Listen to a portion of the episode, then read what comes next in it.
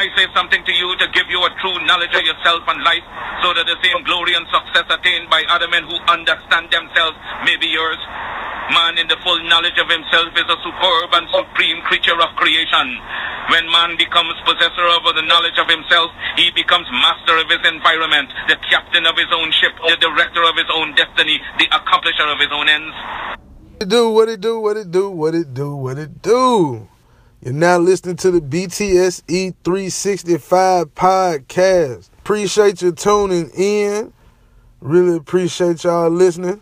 That was just a little Marcus Garvey for those who didn't know. Man, look, today's episode really is is all about the HBCU and major college athletics. I was having a conversation with one of my brothers, one of my partners, one of my homeboys, and it was just pretty much like the question was, why don't more of the top high school athletes coming out of you know the senior years, why don't they go to HBCUs instead of going to the major universities. You know, if you're Malik Monks and Alonzo Balls and Alonzo Mourning back in the day, Michael Jordan, you know, Patrick Ewing, Allen Iverson. And the list goes on and on and on and on and on and on. And that's just in basketball. I'm not even talking about football where you got, you know, Michael Vick in Virginia Tech, Emmitt Smith went to Florida, Eddie George, Ohio State damn near everybody from Miami. You know what I'm saying? Like Warren Sapp, Ed Reed, Sean Taylor. I'm just saying in general, what if the major top athletes in those two particular sports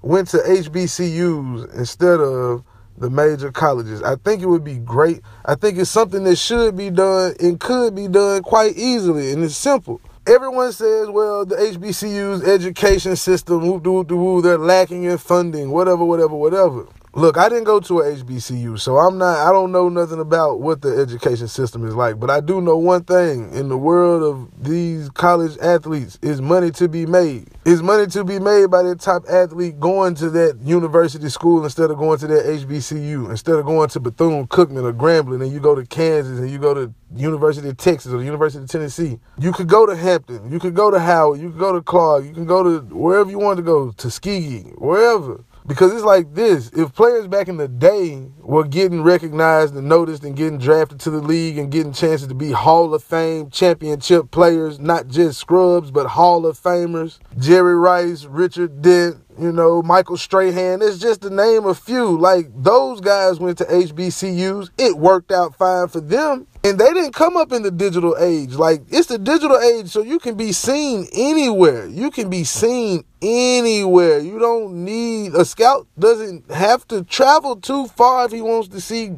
good talent. He can get on his computer. Cause let's just say, for instance, Michael Vick. Let's just say he he goes to Hampton instead of going to Virginia Tech. And do you not know how many jersey sales he would have had in Hampton? People would have heard about Michael Vick and they would have seen him and he still would have been drafted in the top two. That young man was a once in a lifetime talent. Deion Sanders, if he goes to Bethune Cookman instead or Florida A&M, you know, something like that. Like, come on, man. You telling I'm telling you right now. I'm telling you right now. The players should at least consider it. Like the parents should at least consider it. It has to be an option because and I say it has to be an option because the only reason you're going to the state schools now is because they let you go.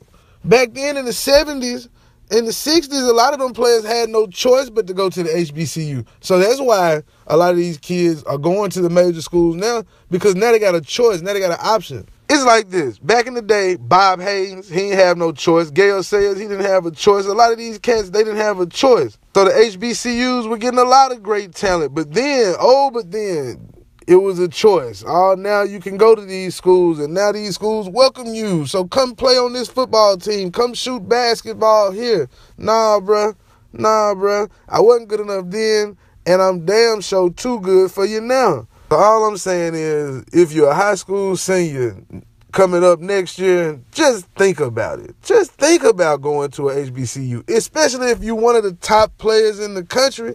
Everybody gonna be watching. You can bring some pride some some money, some revenue to that university. You could get whomever are alumni from that university. They'll be willing to come back, spend money with the university, help get new whatever. You know, it'll bring a sense of pride back. It, it, it works, man. I'm telling you, sports sports generates a lot. especially in college athletics. So, you know, just think about it. Look, that's all I got for you today. I appreciate you listening. If you got an opinion, question, comment, whatever, share it, like it, say you don't like it. I'm telling you, if you don't like it, t- tell somebody you don't like it. Please tell somebody you don't like it. But if you like it, I want you to tell somebody too, because that's love. But look, peace to you and yours. I love y'all. Again, thank you for listening. SoundCloud.com. You can catch me at iTunes, BTSE 365. I'm in the Tune In app. Appreciate you. Make love, not war. I'm out. TSC 365.